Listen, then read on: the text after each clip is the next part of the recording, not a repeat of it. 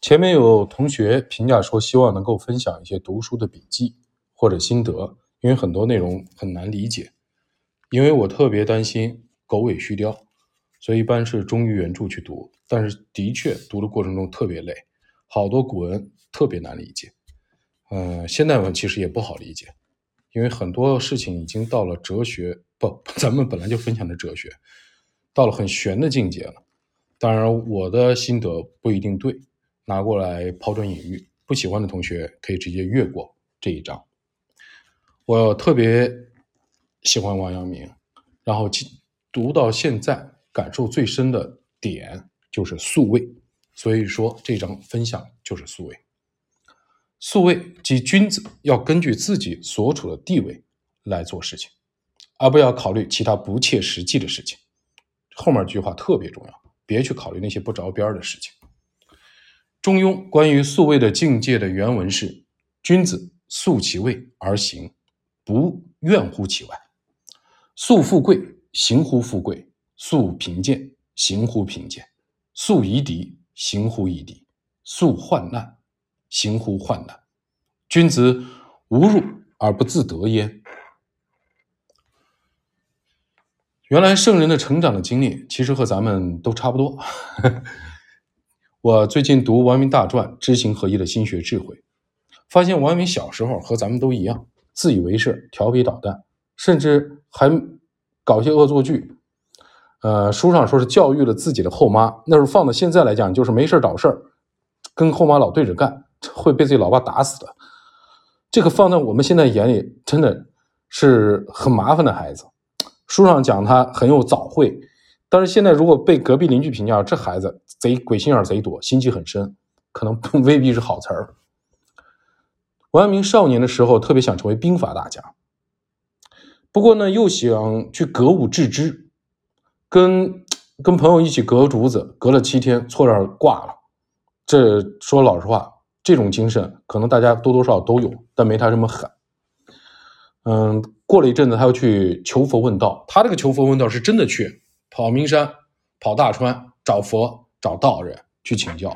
这里面有很多故事和野文，大家都可以听听。但是这些故事能传出来，说明他真的是挺能造的。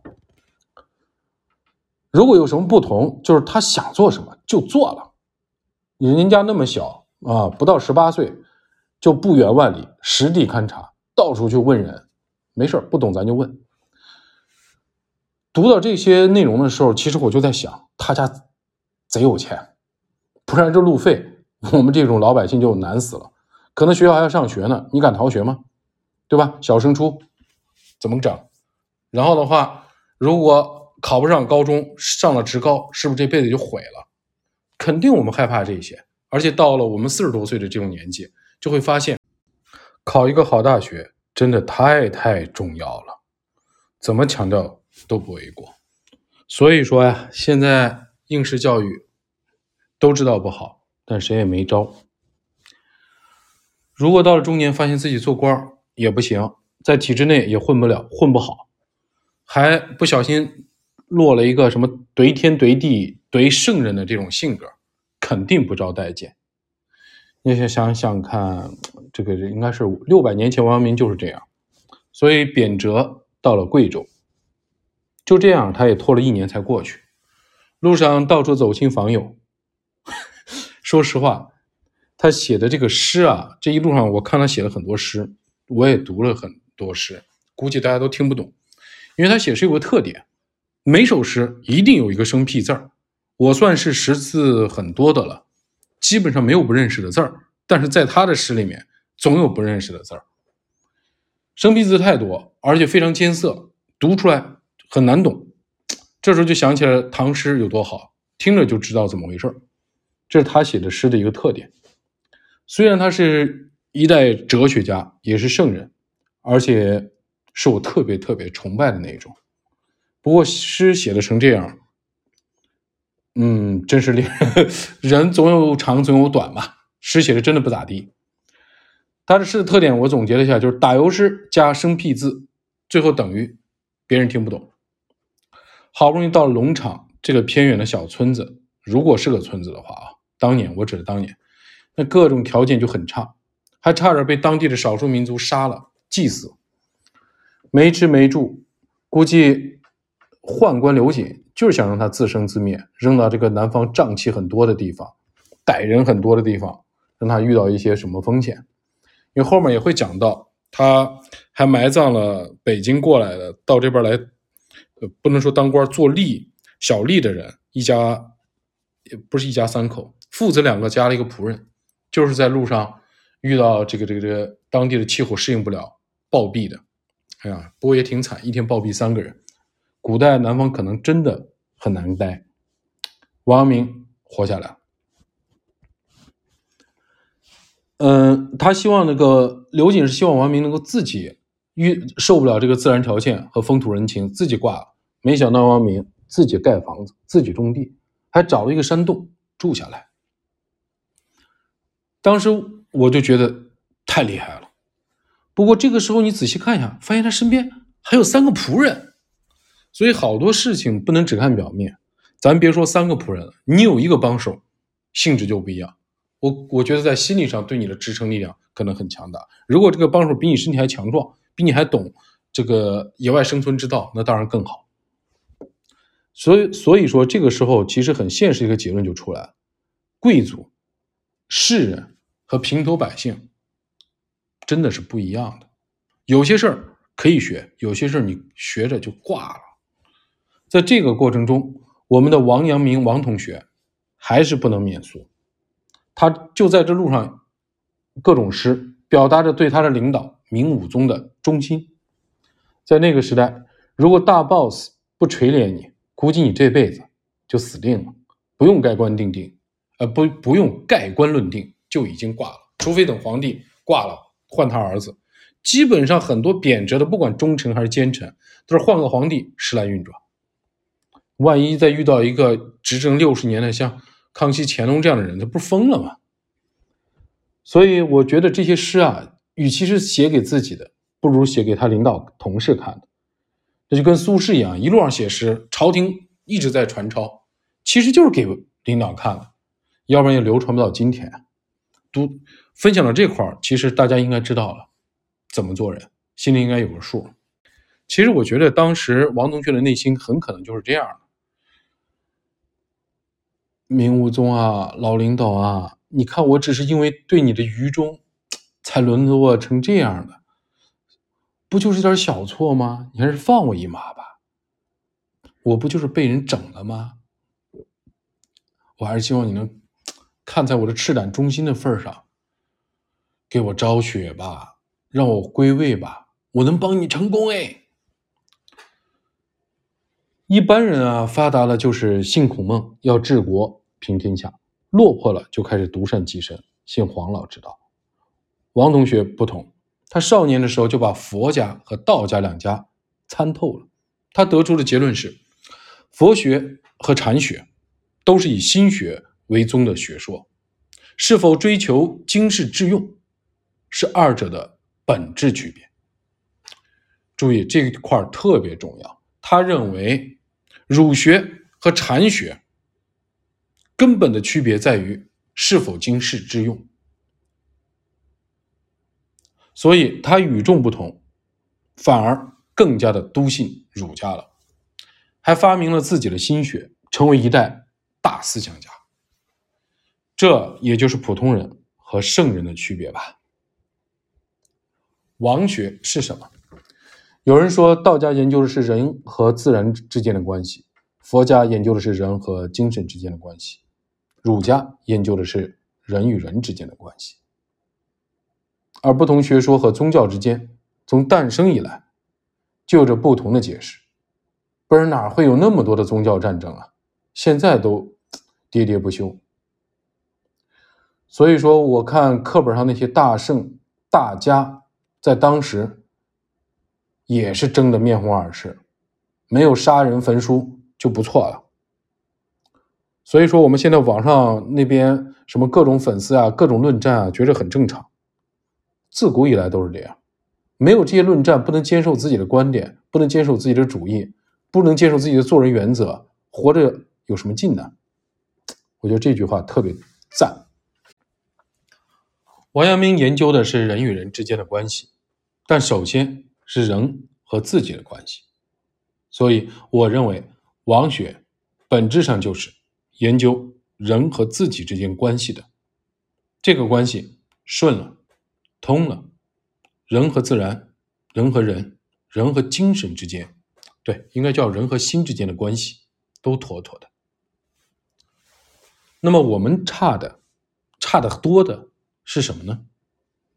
我认为是素位。什么样的位置就做什么样的事情，要把事情做好。所谓心在世上磨。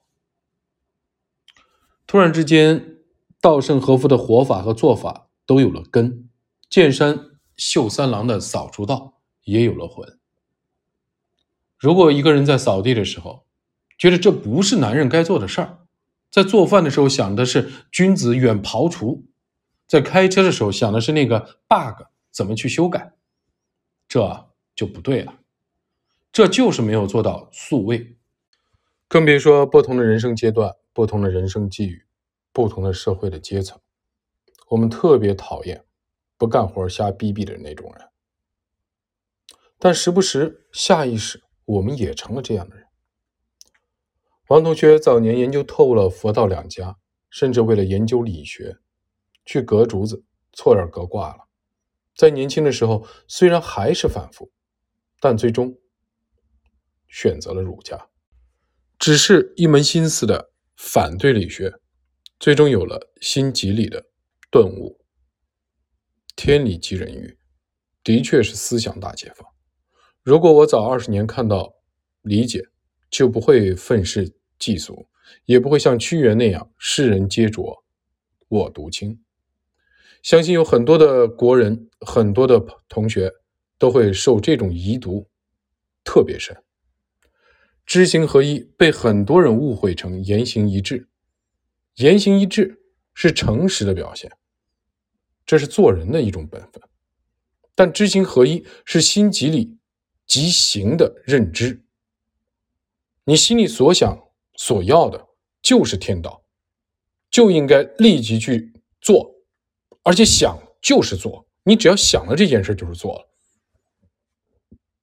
这个他后面有嗯特别多的关于这方面面的论述，包括六祖慧能和神秀的那个禅机的答辩，他认为的很清楚，心本来就是明亮的镜子。只是因为中间被一些脏东西挡住了，不需要去擦拭的。那么朱熹就认为心心就是脏的，你必须得天天擦，时时擦，一辈子擦。这两种是完全不同的想法。当然了，这个理解起来确实很累，大家也可以去反复的听一听。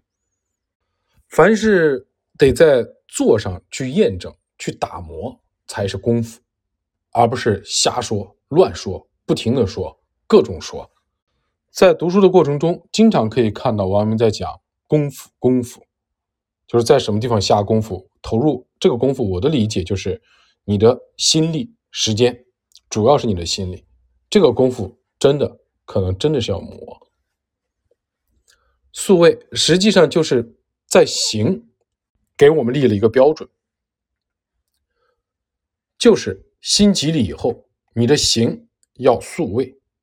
不然你和自己都拧巴着，拧巴的心，拧巴的理，行自然是折磨的人生。想都不用想，想想看，你明明想做官，却不得不教书去养家，又在网上到处指点别人该咋当官，看了哪个当官的都觉得不如你，都不顺眼，都像贪官，都像笨官、蠢官。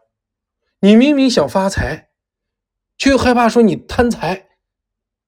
不得不每天给领导开着车，又总说些做人为官之道，是不是很搞笑哎？很多怀才不遇的人自以为是，谁是结果，谁是原因？其实很难说了，应该说是互为因果。当然了，在这种不确定的世界里，因果论已经市场越来越小了。你心里真实的欲望、意图、想法。就是天道，你没必要和天道对立，你跟自己对立，那不是活的特别难过吗？所以说不必和他对立。如果想活得舒服，你要做的就是看看自己的位置是否和你的意志是一致的。如果不一致，咱就调整，就是走到哪一步说哪一步的话，别想了有的没的，就是苏伟嘛。如果这个调整到一致了，那就按照自己的想法去做。如果你觉得这样做可能当不了大官，发不了大财，娶不了美女，甚至连养家都搞不定，那么你就反述一下，反述行、理、心三步调整到位。觉得自己做不到，那还是你现在过得太舒服了，所以你不愿意调整。其实啊，人生最难的就是让自己舒服，你舒服了，别人就随意了，这世界上的事儿就都顺了。